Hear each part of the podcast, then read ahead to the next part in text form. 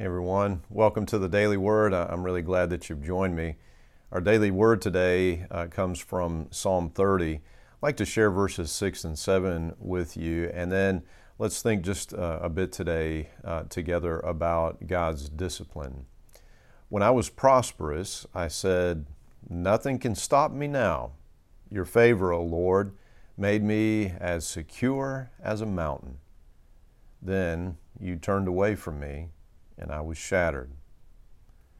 Now, David was immensely successful, successful at, in, in, lots of different ways, musically, poetically, um, as, as a, a soldier uh, in particular, a soldier and a military leader and king. And, and of course, it was David's success that caused Saul to be inflamed in jealousy and to come so hard after David, it was because of his jealousy. Saul was king, but certainly David was more admired uh, by the people.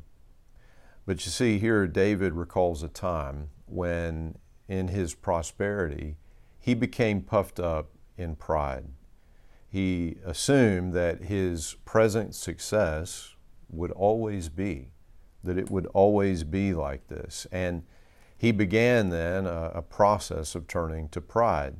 He assumed that this success would always be, assumed perhaps that he was entitled for it to always be. And making that assumption, he began to shift his confidence, his trust from the giver to the gift. And of course, this is a great danger for all of us.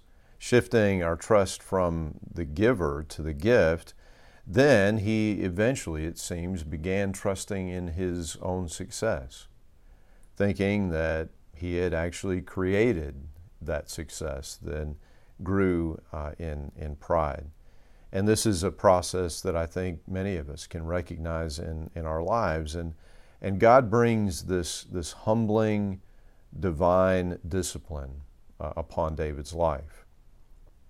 But of course, as we're reading about this, to say, then you turned away from me, um, it, even while we say that, while David says that, I think the acknowledgement must be there that, well, you know, actually, um, it was preceded by David's turning away from God.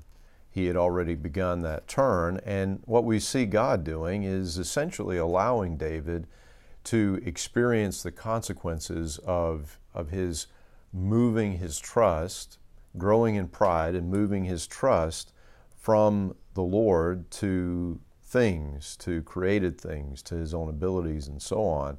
And, and God is going to allow him to experience the truth of his insufficiency and the insufficiency of the things that he had been putting his trust in.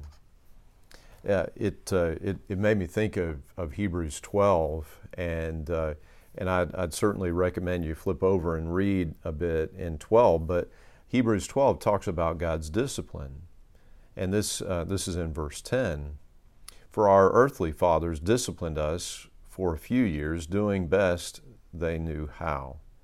But God's discipline is always good for us, so that we might share in His holiness. No discipline is enjoyable while it's happening, it's painful but afterward there will be a peaceful harvest of right living for those who are trained in this way. And then if you continue forward a bit in, uh, in that chapter, he says in verse 25, Be careful that you do not refuse to listen to the one who's speaking. Pay attention when God is disciplining you. And then in verse 27, this means that all of creation will be shaken and removed so that only unshakable things remain. Since we're receiving a kingdom that is unshakable, let us be thankful and please God by worshiping Him with holy fear and awe, for our God is a devouring fire.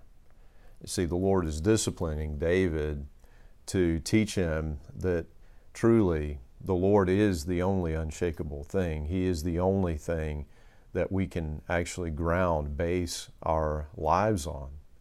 And when the Lord disciplines us, when He gets our attention, when He allows us to feel that space that we've been putting between us, when He allows us to feel the insufficiency and understand uh, the, the shakable nature of so many things that we put our trust in, we truly must listen. And we must listen with gratitude that the Lord is so gracious to us. Listen now to Psalm 30, verse 5 For his anger lasts only a moment, but his favor lasts a lifetime. Weeping may last through the night, but joy comes with the morning. Thanks be to God that He cares enough about us to discipline us. And thanks be to God that He has no interest in destroying us, He has no interest in harming us, that His interests are only for our good. And so, as we turn to Him, He indeed does receive us and restore the joy, the joy of our salvation, the joy of the Lord that Jesus Christ says brings about the fullness of our joy. Thanks be to God. Amen. Amen. And friends, until we have a chance to speak again, I pray that God would bless you and that He would keep you.